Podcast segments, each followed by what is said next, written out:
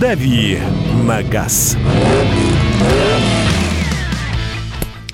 Дави на газ, автомобильная рубрика, любименькая моя. Слушайте, самое Нравится интересное. тебе, да? Обожаю, обожаю. А кто не любит автомобильчики? Я вас умоляю. Это же классно, это очень круто. И самая интересная новость, на самом деле, я хочу с нее начать. Давайте я прежде всего представлю нашего эксперта Кирилл Бревдо, автомобильный э, журналист радиостанции «Комсомольская правда». С нами на, на телефонной связи. Кирилл.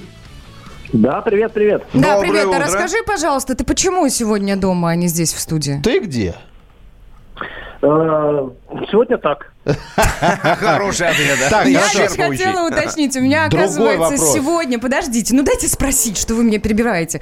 А, Сегодня многие мои а, знакомые, работающие в других компаниях, в других медиахолдингах, остались дома. Ну все, ну 70% сотрудников вывели ну, на некий карантин, на некую удаленную работу. У тебя не так? Ты по собственному желанию? Или все-таки... Температуришь.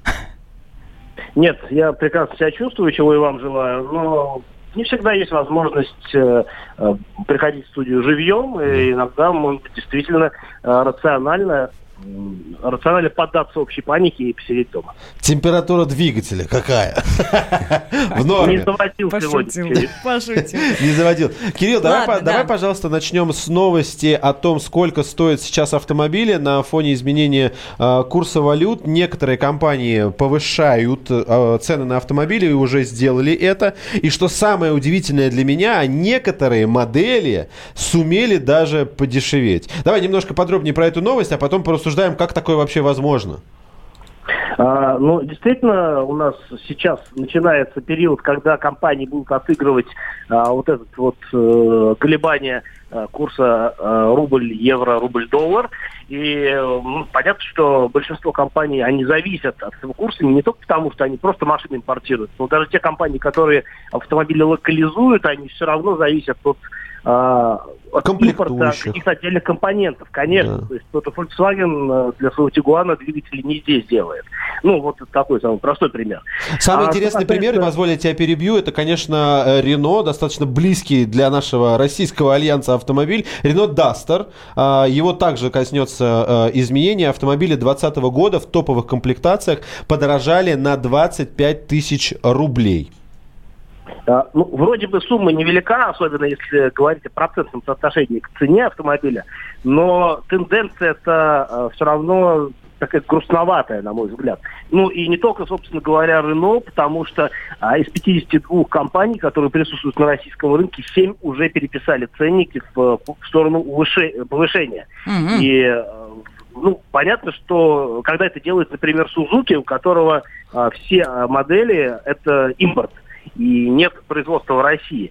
Вот. Но, например, э, у BMW э, тоже пошли повышаться цены. Но там э, понятно, что там тоже э, какие-то модели будут дорожать быстрее, какие-то медленнее, потому что, э, ну, например, отдельные модели тоже собираются у нас в Калининграде, если вы знаете. Да. А что касается других производителей, то, в общем-то, Toyota и Lexus, ну, вот про Toyota я не вижу, да, нет, поняла цены тоже на ряд моделей, а, и среди этих моделей значится, собственно, Camry, которую делают в Питере.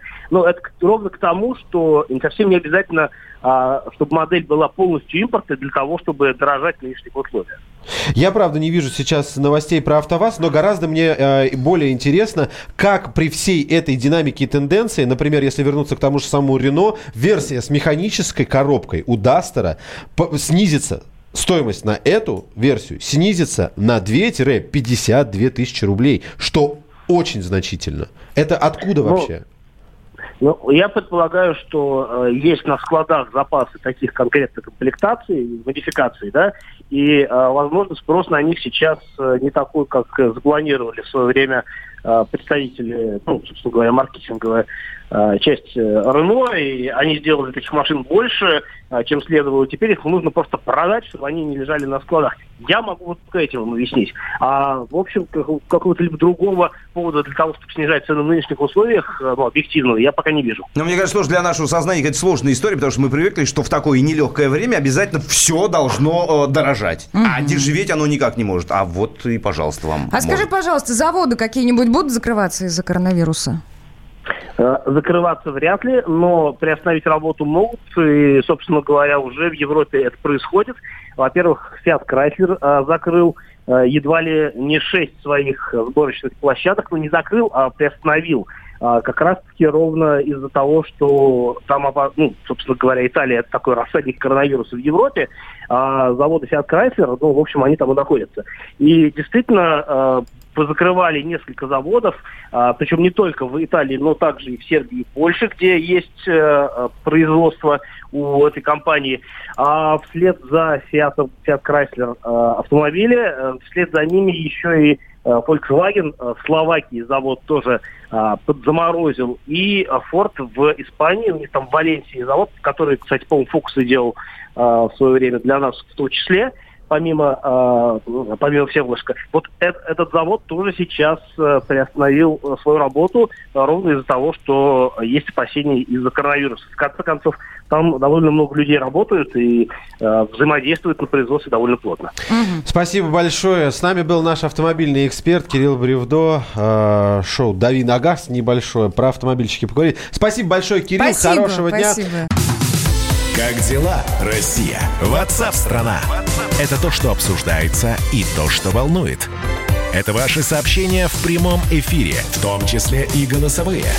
Каждый день с 12 до 15 часов с Михаилом Антоновым. Эфир открыт для всех. Включайтесь. Радио «Комсомольская правда». Радио про настоящее.